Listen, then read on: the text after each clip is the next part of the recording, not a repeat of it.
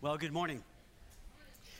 James chapter 1 and 2. If you turn there, James chapter 1 and 2. I'm not going to read the whole of the chapters, but I want to take a couple chunks here for our study on the church as a school where disciples are made.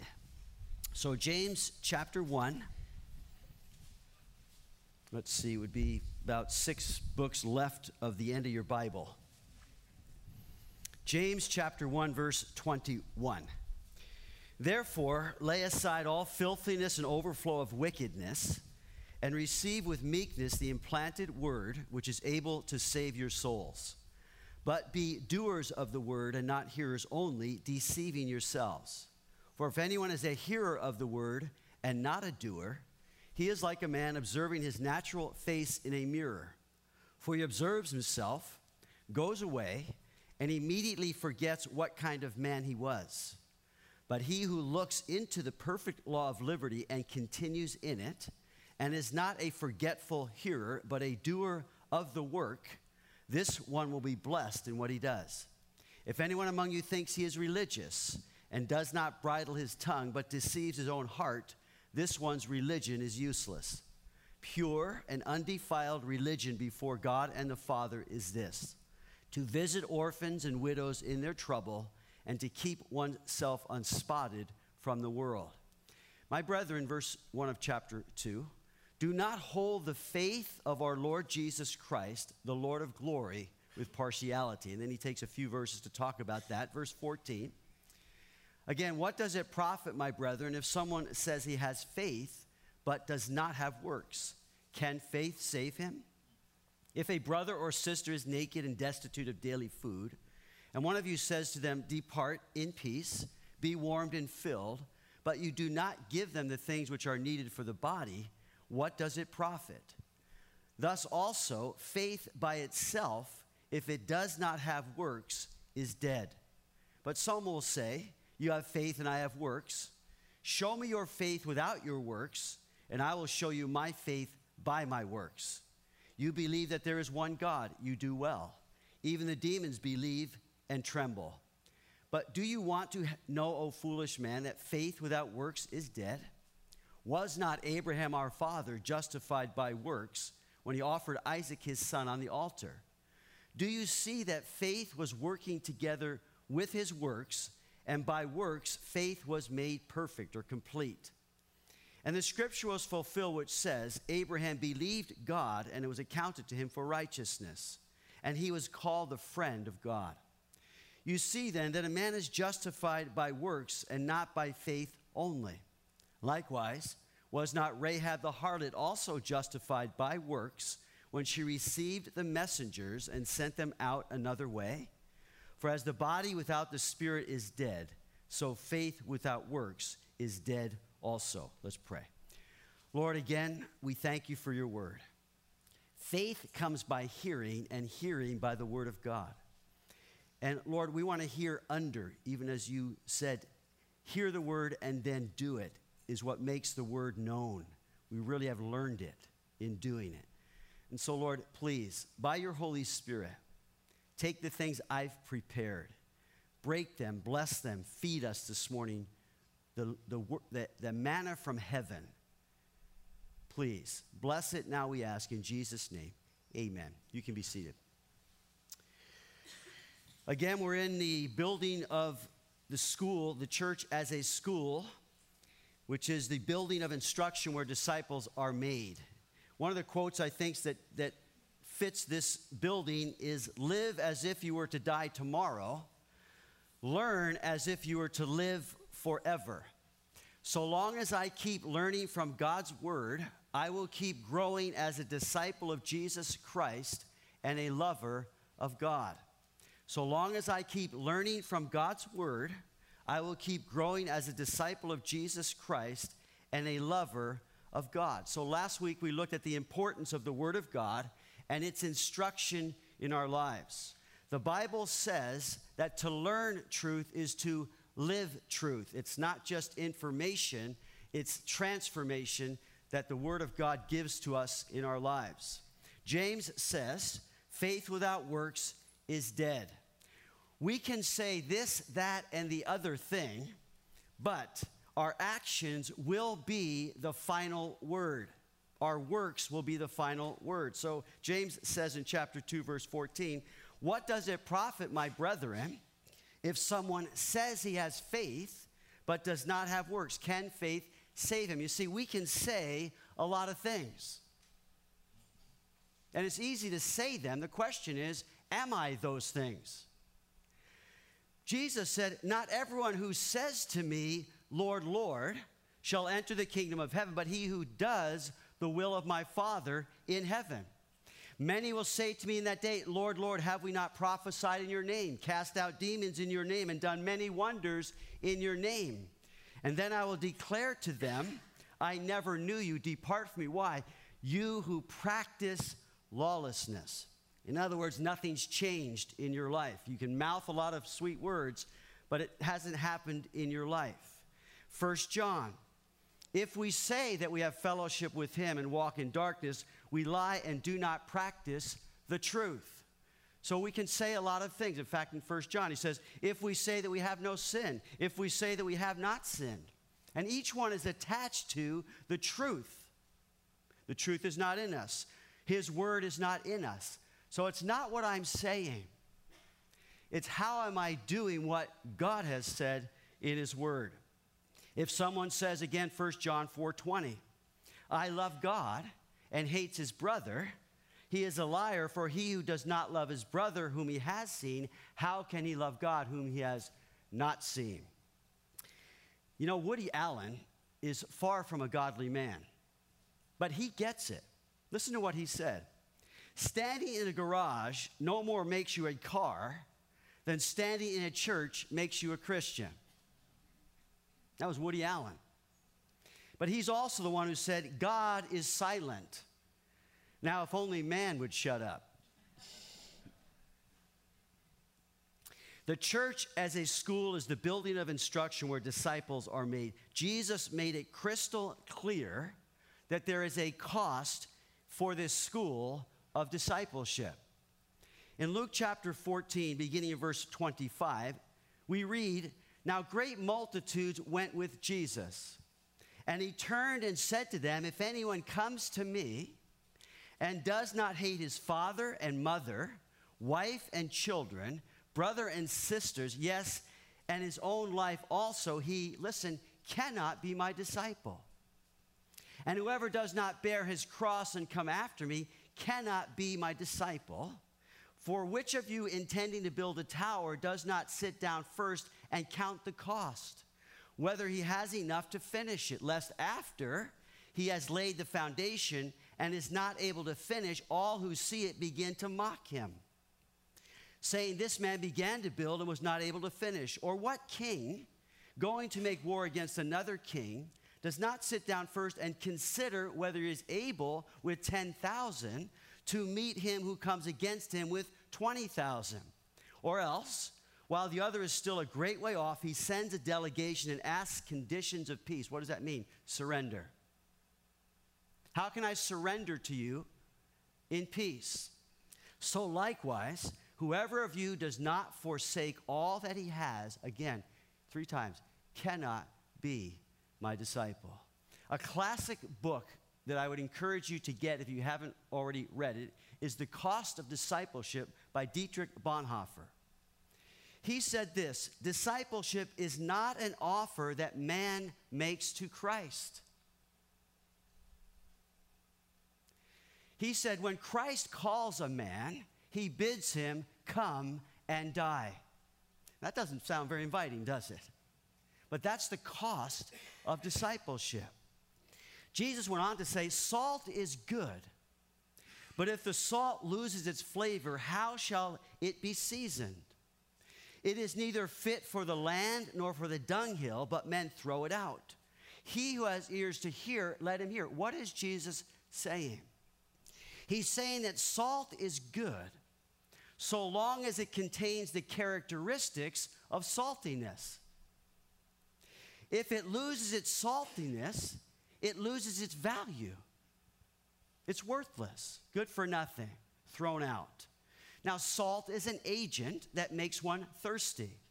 Salt purifies and preserves, salt cleanses and heals. When it no longer does those things, it's lost its value, and so it's worth nothing.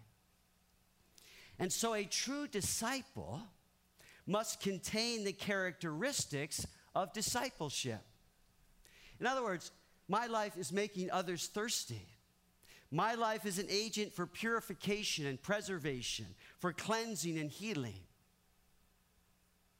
Discipleship, here's my definition from this passage in Luke discipleship is a personal, planned, and willing surrender to obey God in all things. Discipleship is a personal, listen, planned. What man doesn't first sit down and count the cost? And willing surrender to obey God, to do what He has said to do. Do you know what discipleship is extremely personal? I have a cross to take up. My life is mine following Christ. I can't carry yours, and you can't carry mine. But you are called to carry yours, and I'm called to carry mine. So he says there, if anyone does not hate his father mother, in other words, it's deeply personal. My relationship with Jesus Christ as a disciple. He's calling me to lay down my life in obedience to his will. The cost of discipleship is uh, all of my ways surrendered to all of his will. It's everything of this life surrendered to everything of God's will for my life. Deeply personal and costly. When Peter saw John, after Jesus restored him there along the lake of Galilee, he said to Jesus, But Lord, what about this man? Now, I've done that often. How about you? Jesus said to him, If I will that he remain till I come, what is that to you? Follow me. Deeply personal. John, uh, Peter, get your eyes off John and all the others, and you put your eyes on me, and you follow me. That's discipleship. Extremely personal. And so, in the school as a building of instruction, I'm going to give you two acrostics. I gave you one last week firm. How firm a foundation, you saints of the Lord, is laid for your second acrostic faith It is excellent word. So, in the school as a building of instruction, F I R M speaks of God's word. And we looked at that last week. The foundation, the inspiration, the revelation, and motivation that we have in instruction from God's word through his spirit. Our learning must first be grounded in Scripture, not merely passing on humanistic principles and values. Can I hear an amen? We want the Word of God. Our learning must be thorough. There are no shortcuts to spiritual growth. It's one step at a time. Inclu- it includes both instruction and, listen, correction, reproof. So it's not all nice encouragement as believers. We need to be corrected. We need to be reproved because we go astray in our hearts and in actions. Charlie Brown said, Sometimes I lie awake at night and I ask, Where have I gone wrong? Then a voice says to me, This is going to take more than one night.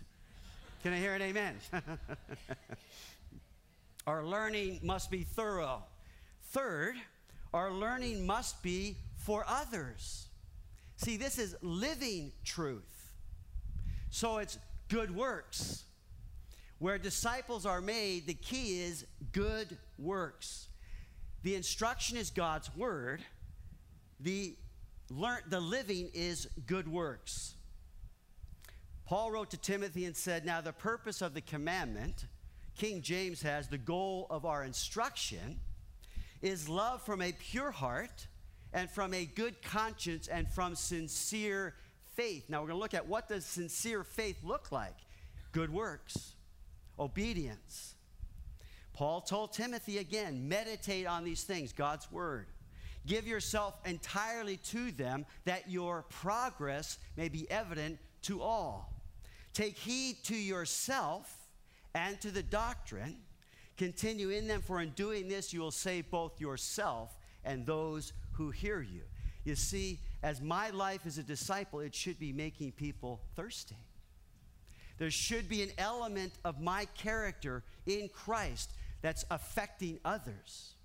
My progress in following Christ is helping others to progress in their walks with the Lord. So, a school where disciples are made.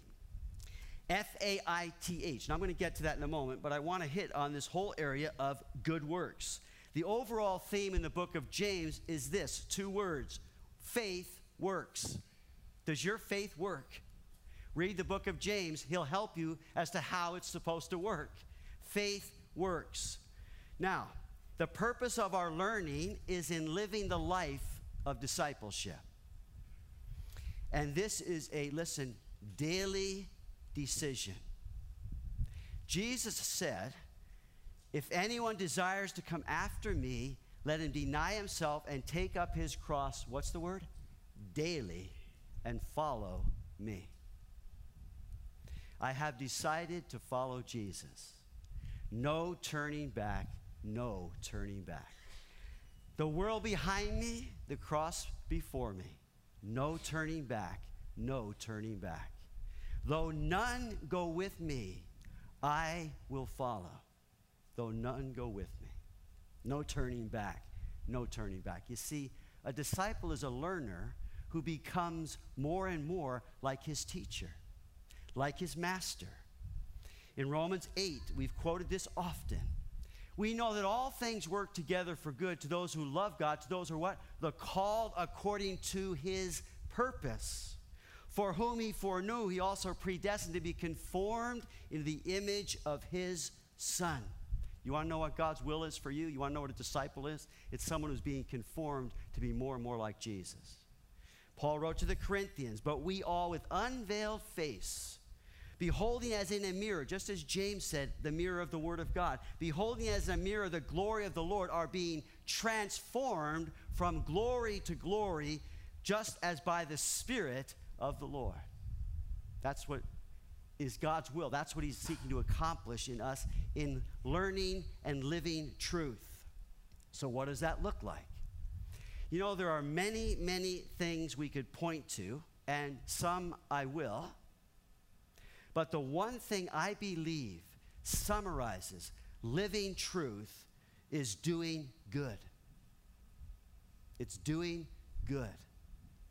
And so I'd like to focus a little bit of our attention this morning on some passages, and I'm just going to be going through them and reading them. I'll send you my notes if you'd like them. You who are in home groups will have these notes. In 3 John chapter, well, it's only one chapter in the book, but 3 John 11, verse 11, Beloved, do not imitate what is evil, but what is good. He who does good is of God, but he who does evil has not seen God. Demetrius has a good testimony from all and from the truth itself. And we also bear witness, and you know that our testimony is true. He actually names someone. John names Demetrius. Says, here's a guy that's living truth. In Titus, he writes, Paul writes, to the pure, all things are pure but to those who are defiled and unbelieving, nothing is pure, but even their mind and conscience are defiled. And then he goes on to say, they profess to know God, but in works they deny him, being abominable, disobedient, and disqualified for every good work. You see, works are central to living truth. Luke summarized Jesus' life this way Acts 10:38. How God anointed Jesus of Nazareth with the Holy Spirit and with power, who went about doing good and healing all who were oppressed by the devil, for God was with him. Now, when Jesus himself identified his ministry, listen to what he said Luke chapter 4, verse 18. The Spirit of the Lord is upon me because he has anointed me to preach the gospel to the poor. That's good work. He has sent me to heal the brokenhearted. That's a good work. To proclaim liberty to the captives. That's a good work. And recovery of sight to the blind. That's a miraculous work. And Jesus did give sight to the blind. It became central to people's, to him telling people, if you don't believe what I'm saying, believe through what I'm doing, my works. Who has ever opened the eyes of the blind? The man who was healed said. Who's ever done that? So he came to recover his sight to the blind, to set at liberty those who are oppressed. That's good work. To proclaim the acceptable year of the Lord. That's a good work. Hey, be it AM or PM, this is too much good stuff. I thought that was a good one. You probably haven't seen the commercial. That's the problem. Okay. Now, listen, Jesus, they're good commercials, by the way, they're very funny. Anyone, anyone, not, anyone seen those? Okay, I probably won't try that one second service. too much good stuff. I mean, when Jesus was on earth, that identifies is too much good stuff. I mean, he went about doing good, and the things he was doing were absolutely, miraculously, tremendously, all the adjectives or adverbs, good. He went about doing good. Now, Jesus, listen, he rebuked the evil of outward religiosity that was nothing more than a cloak to cover their hypocrisy, their pride, their envy, and their murderous hearts. And it resulted in them seeing good as evil. They would see the good things that Jesus was doing and say it was evil. Wow. So Jesus said, if the light that's in you is darkness, how great is that darkness? You see, they were supposedly doing all the work of God. They weren't doing the work of God. They were doing their own selfish work to draw attention to themselves and their pride and hypocrisy. And their envy is why Jesus, they killed Jesus. Jesus said, Is your eye evil because I am good? What a question they would say, hey, you can't do that on the Sabbath. And Jesus said, Is it lawful on the Sabbath to do good or to do evil? To save life or to kill? Because Jesus intentionally did good on the Sabbath to get these guys, hopefully, to see where their hearts are at in knowing God. They would say, even to this point, hey, what he's doing is through the devil. Wow. They were attributing his good works to the work of Satan. They took up stones to kill him. Jesus said, For what good works do you seek to kill me? Why is it you want to kill me? What have I done? It's ironic. He would say, What good works are you going to kill me for? They said, Hey, it's not for the good works, but because you are declaring yourself to be God. You see, his enemies knew what he was saying. There are those today that say, well, Jesus never claimed to be God. Well, his enemies knew what exactly what he was saying. He's saying, I'm doing the work because I and the Father are one. You see, to live truth is to be doing good works. Jesus, in his instruction to those who would be his disciples, said something rather difficult. I say to you, love your enemies. Bless those who curse you. Do good to those who hate you. And pray for those who despitefully use you. That's, those are all good works. Amen. Listen to this quote To confess and testify to the truth as it is in Jesus, and at the same time to love the enemies of that truth, his enemies and ours, and to love them with the infinite love of Jesus Christ is indeed a narrow way. We talked last week the sin of homosexuality. What has God said to us? Love your enemies. I'm not saying homosexual are my enemy, but what we see in the Bible says that the homosexual lifestyle is at odds with God's word. And we talked about that last week. My heart as a disciple of Jesus Christ is to love them and do a good work of preaching or, or teaching, instructing in humility, should it arise that God gives me opportunity, as Paul told Timothy. The servant of the Lord is not to quarrel, but be gentle to all, able to teach, patient, in humility, correcting those who are in opposition, if God perhaps will grant them repentance.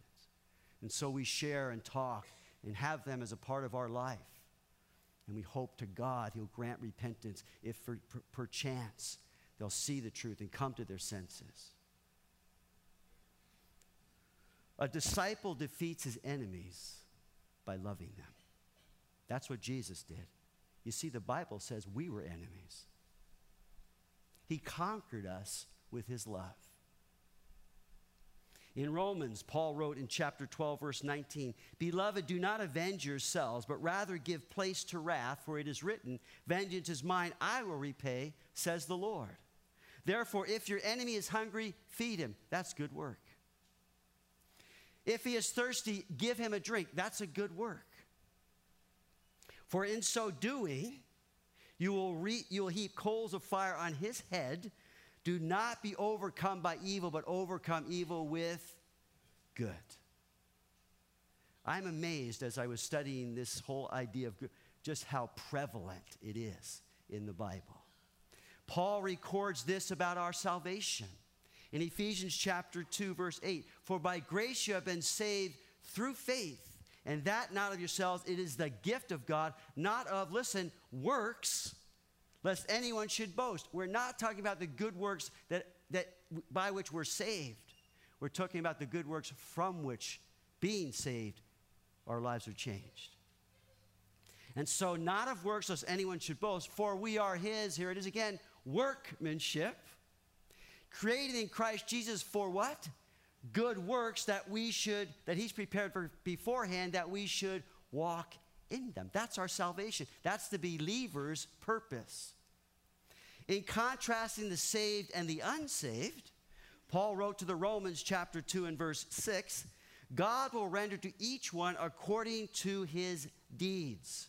Eternal life to those who by patient continuance in doing good seek for glory, honor, and immortality, not our own glory, but the glory that we shall receive because we know Christ and are saved.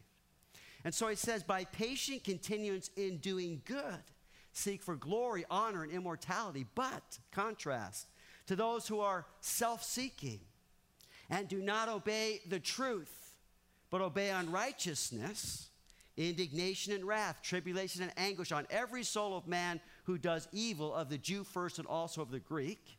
But glory, honor, and peace to everyone who works what is good. See, it's what we're commanded to be doing. Now, Paul, in his encouragement to the tired and persecuted saints, said this, and let us not grow weary while doing good. Are you weary this morning? We all get weary. He says, hey, let us not grow weary. We can be weary, but let it not continue to grow. Let us not, for in due season we shall reap if we do not lose heart. Therefore, as we have opportunity, let us do good to all. To all. And so a good work is looking for opportunity. Do good to all. And then he says, especially to those who are of the household of faith. There's a different relationship, a different responsibility we have as believers among ourselves knowing that we, because we understand that we do grow weary in well doing. In Second Thessalonians, the same thing. Paul said, chapter 3, verse 13, But as for you, brethren, do not grow weary in doing good. Keep at it, keep on keeping on. Now, good works is a major theme in the pastoral epistles. And it just fits. This is the instruction to God's ministers. 1 Timothy 2:10 which is proper for women professing godliness with good works. So to the women professing godliness, here's what it looks like, good works. Widows, well reported for good works. Now what are some good works? If she has brought up children, parents, our parenting is a good work.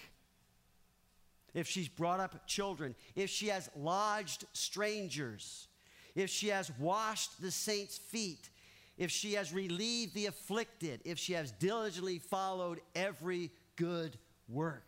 Now, in the context, Paul is giving the parameters by which the church would support the widows. Saying, here are the things that we want to see if that's her life. Now, he also said to Timothy, the good works of some are clearly evident, and those that are otherwise cannot be hidden. So it might be evident right now, but if it's there, it's going to eventually be seen. The good works. Paul said to the wealthy, Let them do good, that they be rich in good works, ready to give, willing to share. Now, some of you maybe here today are wealthy monetarily. What's a good work? Be ready to share, willing to give. In 2 Timothy 2:21, Therefore, if anyone cleanses himself from the latter, he will be a vessel for honor, sanctified and useful for the workmaster, prepared for every good work. You see, things that hinder us is sin. Cleanse ourselves from these things so that, that the vessel now can be for God's work through it in good works. Titus chapter 2 in all things showing yourself to be a pattern of good works, zealous for good works Titus chapter 3, verse 1. And be subject to the rulers and authorities, to obey, to be ready for every good work. It's a good work that we understand God's authority and submit and surrender to it. Now, I have a hard time with that these days. I got a few things I could say about our governing authorities. I better leave that alone. Titus 3:8. This is a faithful saying. These things I want you to affirm constantly that those who have believed in God should be careful to what? Maintain good works. It, it needs maintenance. These things are good and profitable to men. Titus 3:14 again, and let our people also learn to maintain good works to meet urgent needs. Here's another good work. You see a need that's urgent, meet it. It's a good work. It's living truth. The writer of Hebrews closed the book out with this Hebrews 13, 16. But do not forget to do good and to share, for with such sacrifices, God is well pleased. Sharing. James, in his letter to the believers, said, left no excuses and no escape clauses. Here's what James said to him who knows to do good and does not do it, guess what? To him it is sin. Ooh, ooh. Meet urgent needs, willing to share, ready to give, looking for every opportunity, relieving the afflicted, lodging strangers. Peter talked a lot about suffering and the will of God. And this is what he said 1 Peter 2:15. For this is the will of God that by doing good you may put to silence the ignorance of foolish men. Again, 1 Peter 2:20. For what credit, credit is it if when you are beaten for your faults you take it patiently? Now there's another good work. To take it patiently. I'm not even sure that's possible. Except by the power of the Holy Spirit, it isn't possible. Take it patiently, but when you do good and suffer, if you take it patiently, this is commendable before God. God sees that. The good work, living truth. Obviously, the, the, the ultimate example of suffering and doing good is our Savior, Jesus Christ. 1 Peter 3:17 It is better if it is the will of God to suffer for doing good than for doing evil. It's better. It's better. Now, you know, in our minds, we, it, when we do evil, we understand we should suffer, that that's okay. But we don't think the opposite. I'm doing good. Why am I suffering? Hey, Peter said, it's better. Now, if it's the will of God, we suffer for things that have nothing to do with following Christ. But when we're disciples and doing the will of God, surrendered to Him, 1 Peter 4:19 Therefore let those who suffer according to the will of God commit their souls to him how in doing good as to a faithful creator. Brothers and sisters, that's the bottom line statement in the New Testament. We're going to commit our souls to him how by doing good. Keep on keeping on. Good works. Even Solomon in his quest to find meaning in life apart from God. Ecclesiastes. He concluded this. Listen. Ecclesiastes 3:12. I know that nothing is better for them than to rejoice and to do good in their lives. Solomon got it, up, and, and the whole book of Ecclesiastes is basically life apart from God. He tried everything, and he came to this conclusion hey, here it is. I know nothing is better and rejoice by how? To do good in their lives. It's a principle, a law of what God has given to us and how He has created us to do good. Isaiah, in communicating God's prescription for spiritually sick people, said, Learn to do good. What does that mean? Seek justice. Justice is a good work. Rebuke the oppressor rebuking those who are, are treating people wrongly is a good work. Defend the fatherless, those who are helpless, defend them, come to their defense. Plead, excuse me, for the widow. Plead for the widow. You see, God's remedy is learn to do good. What does that mean? There they are. Micah 6 8. He has shown you, O oh man, what is good. And what does the Lord require from you? Again, but to do justly. Do what's right. That's good. Always good work. To love mercy. Now, I love mercy for me. But what about for others? You see, to the merciful, you will show yourself merciful. And to walk humbly with our God. To know the Word is to do the Word. James tells us that receive the implanted Word, but be doers of the Word and not hearers only. We can deceive ourselves into thinking we know the Word without obeying the Word. But what the Bible tells us is we we may know what the Bible says and yet never know what the Bible says. As a personal experience of discipleship and being God's disciple. Without the doing, there is no knowing. People can say a lot of things. Jesus said, Not everyone who says to me, Lord, Lord, shall enter the kingdom of heaven. He said, Don't be deceived. Therefore, whoever hears these sayings of mine and does them, I will liken him to a wise man who built his house on the rock. And the rain descended, and the floods came, and the winds blew and beat on that house, and it did not fall, for it was founded on the rock. Learning truth is living truth. Hearing the word and doing the word is the foundation of stability and blessing in our lives.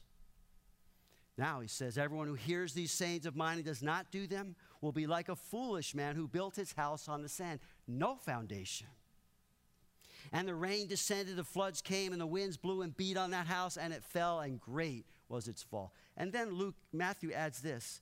And so it was when Jesus had ended these sayings that the people were astonished at his teachings, for he taught them as one having authority and not as the scribes. He wasn't quoting whoever, all the commentaries and all. He wasn't, Jesus wasn't quoting. He's saying, For I say to you, this is God speaking. And that always trumps anything that someone else might come up with. What has God said? You see, to know the word is to do the word. A school is the building of instruction, God's word, where disciples are made. And so let me give you very quickly the acrostic F A I T H faith works. Good works are what we're called to. F is faith without works is dead. A is actions speak louder than words. Can I hear an amen? That's what he's saying. I can say a lot of things, I can hear a lot of things, but what about my actions? I read this quote on Facebook last night. May your life speak more loudly than your lips. Here's another one, not from Facebook. If your work speaks for its if your work speaks for itself, don't interrupt. well done, Benjamin Franklin. Well done is better than well said. As I grow older, this is Andrew Carnegie. I pay less attention to what men say, I just watch what they do. I can testify to that. You know, a man can boast of all his ways, but who, a faithful man, the Proverbs says, who can find? It's easy to say things, and make, but what about following through on what you've said? The theme of the book of James is faith works. My brethren, do not hold the faith of our Lord Jesus Christ with partiality. In other words, my faith understands that God says the way I treat one person is the same way I need to treat every person. Whether they're rich, poor, whatever, destitute, every person is to be treated the same because God treats them the same. So James spends a lot of time on partiality.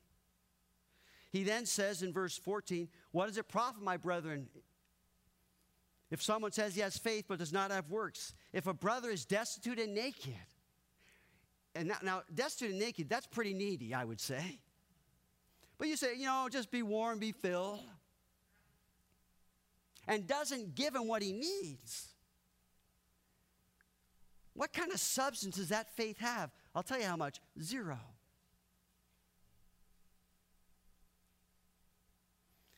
Abraham was justified by works in that God said, Take now your son, your only son, and offer on a mountain that I will show you. And so Abraham immediately rose, took his son, took the servant with the wood, and he, he started going to Mount Moriah.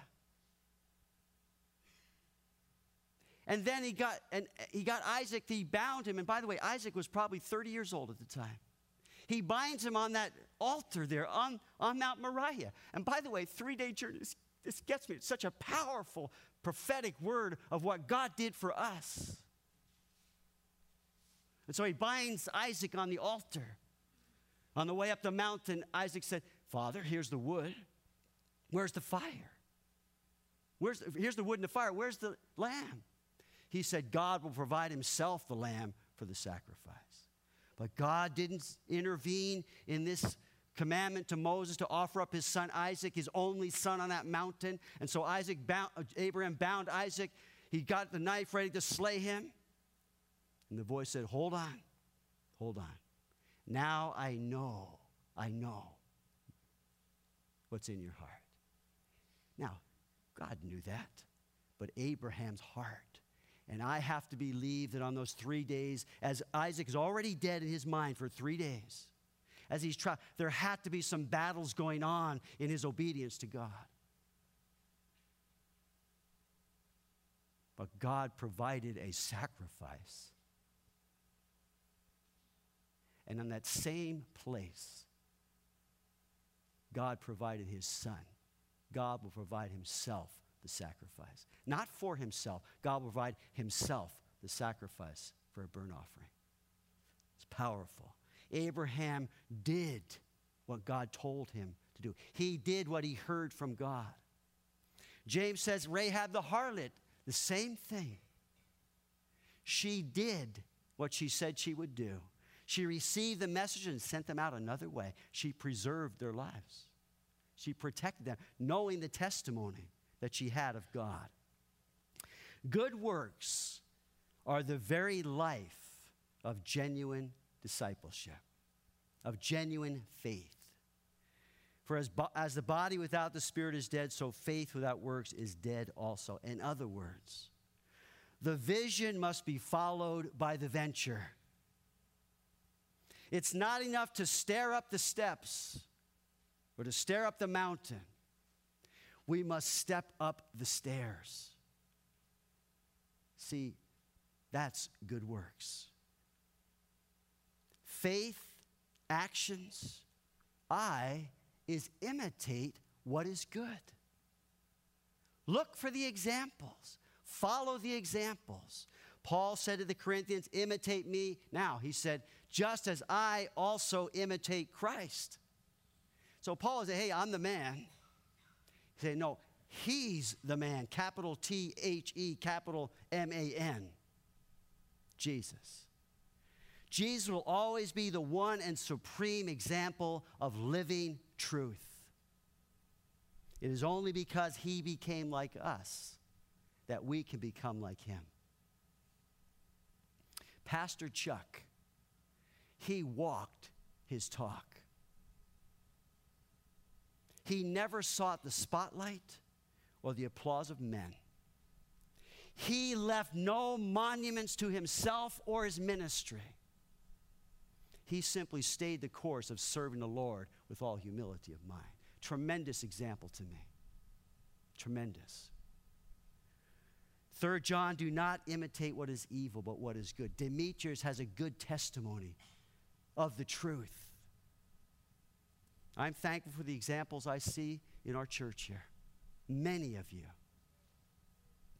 Are you not thankful for those who've been the example to you? Been the one that you've seen. I, okay, I'm seeing there what I'd like to see in my own life. We need those examples. Imitate me as I also imitate Christ. Paul warned against those who would draw disciples after themselves and not to Christ. The best good work we can do is pointing people to Christ, pointing people to Christ, pointing people to Christ.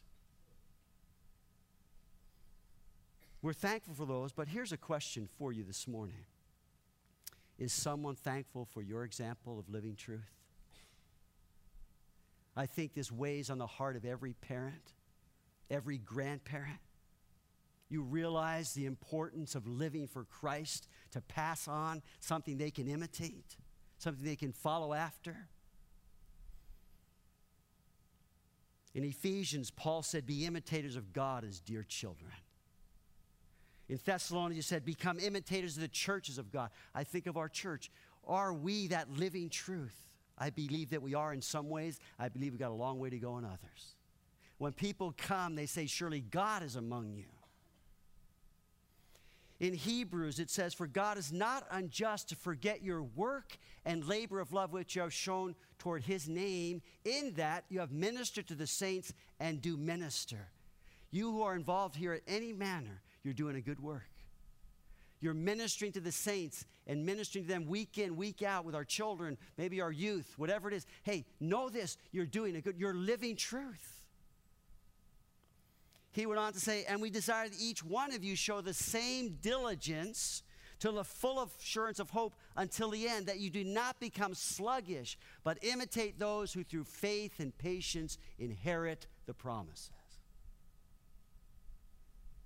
Imitate what is good. The final two. T, trust God and do good. H, happy is he who does good. Trust God and do good. Happy is he who does good. James says, you look into the perfect law of liberty and continue in it.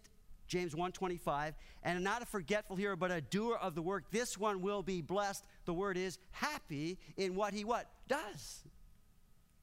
Happy, happy, happy, happy. Happy is the people whose God is the Lord. You know that song? probably can't tell what song it is the way I'm singing it. You know what the psalmist said? Listen. Do not fret because of evildoers, nor be envious of the workers of iniquity, for they shall soon be cut down like grass and wither as the green herb. The surest way to escape anxiety and despair is action. Not dwelling, but doing. Nothing diminishes anxiety faster than action. Action is an antidote to despair. And I'll tell you what, you can easily despair and fret about the evildoers in our world. We're surrounded by them. They're crowding us out in many ways. He goes on to say this. Now, Calvin Coolidge said, We can do everything at once. We cannot do everything at once, but we can do something at once. Then he said this Psalm 37 Trust in the Lord and do good. That's the antidote. Yes, there are a lot of things that we're anxious and angry and all those things. He said, Delight yourself in the Lord, and he shall give you the desires of your heart. Commit your way to the Lord, trust in him also, and he shall bring it to pass. Trust God. You'll be happy if you do. Psalms Proverbs 16 20. He who heeds the word wisely will find good, and whoever trusts in the Lord, happy is he. Psalm 34 8. Oh, taste and see that the Lord is what? Good. Happy is the man who trusts in him. God is good. As we're going to live truth out, his goodness will be pervading our lives, be then through our lives, and we will be happy, happy, happy. Mark Twain said, The secret to getting ahead is to getting started. By the way, happiness is never found by direct pursuit. Many people are seeking happiness. Solomon saw it in Ecclesiastes. He said, It's all vanity of vanity. It's all empty. It leaves me empty. And then his conclusion do good. Happiness is the fruit of living a life according to God's word. Jesus said in John chapter 13, as he was washing the disciples' feet, he said, Do you know what I have done to you? You call me teacher and Lord, and you say, Well, for so I am. If I then, your Lord and teacher, have washed your feet, you also ought to wash one another's feet. For I have given you an example that you should do as I have done to you. Most assuredly, I say to you, a servant is not greater than his master, nor is he who is sent greater than he who sent him.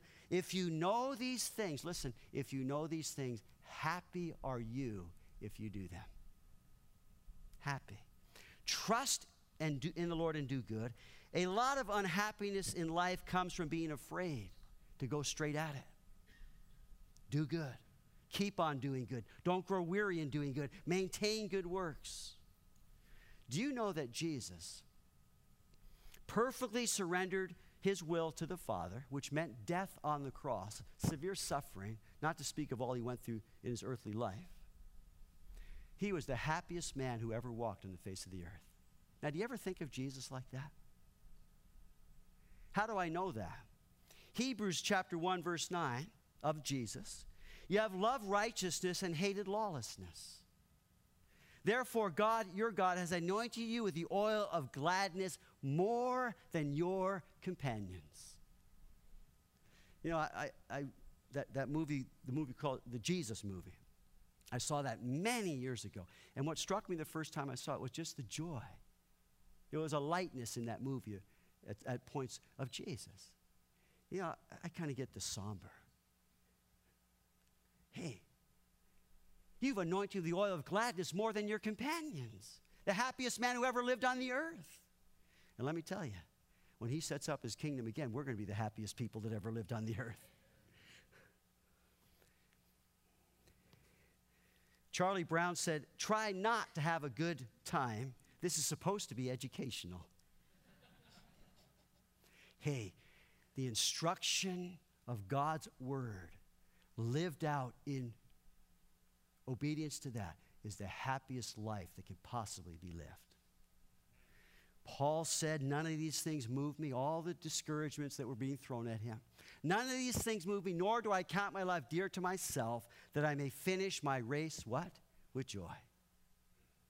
With joy. After all is said and done, may it be true for each and every one of us that a lot more has been done than said. This past week has been another gentle reminder that we really don't know how much longer we have.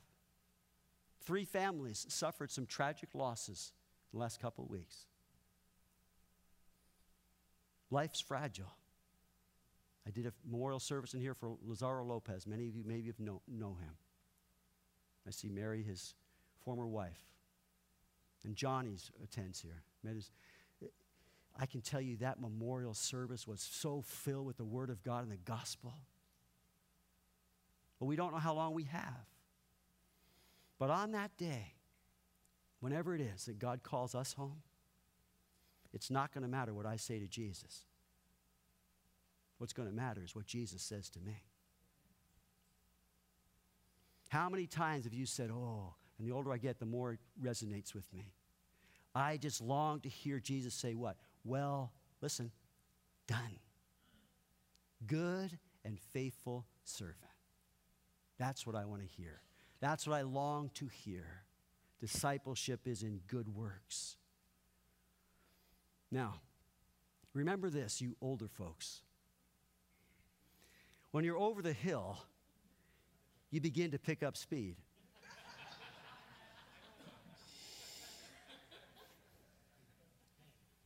Here's a little poem that I found A nod, a bow, and a tip of the lid to the person who coulda, shoulda, and did. Well done, good and faithful servant. Live as if you were to die tomorrow. Learn as if you were to live forever. And indeed, we shall.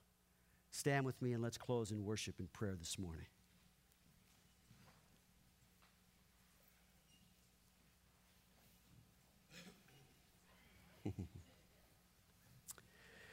I just thought of that passage, Lord, where David wrote, Blessed is the man to whom the Lord does not impute iniquity. In his whole fallout with Bathsheba, and he confessed his sin, you forgave. He said, Oh, how happy is the man to whom the Lord does not impute iniquity. You have not dealt with us according to our sins. We were enemies at one point, but Lord, you won us over through your love, satisfying the wrath against sinners on, in Jesus at the cross and releasing the mercy of God to those of us who confess our sin and repent and turn to you. You receive us to yourself. We're, we begin to understand, Lord, just a little bit of what it really means to lead and experience a meaningful life, and that is only in relationship with you. And so, we who are believers here, we're praying for anyone that is right here in this room, or maybe someone watching, that, Lord, they'd come to their senses, that your word would take that place of their will, and they'd surrender to, Lord, your will. The commandment you have that all men everywhere must repent. You overlooked, and Lord, if there's someone here this morning, you know them intimately. You know their need for salvation and forgiveness. And Lord, you've convicted them. I'm certain of that. So we're praying for you if that's you. And you can receive Christ, Jesus. You can receive salvation. You can know what it means to know a good God. If you'll confess your sins, confess that Jesus is Lord, Believe in your heart that God raised him from the dead. You will be saved. So we're going to leave that where, where it has to remain between you and God this morning. But if you want to make that commitment to Christ, then we're going to ask you if after we, when we're all done just to come forward. We'd love to talk to you and pray with you. Please tell someone to be up front. And there'll be people here to pray for anyone that wants to come and needs prayer. So, Lord, we take this word and we commit it to you. The things that we've heard, we want them to be the things that we do. And you're gentle, and Lord, you, you move us along step by step. You're gracious and merciful. But Lord, we don't take any of that for granted, nor do we want to take advantage of any of that. We want to experience, Lord, what you've said we, we can experience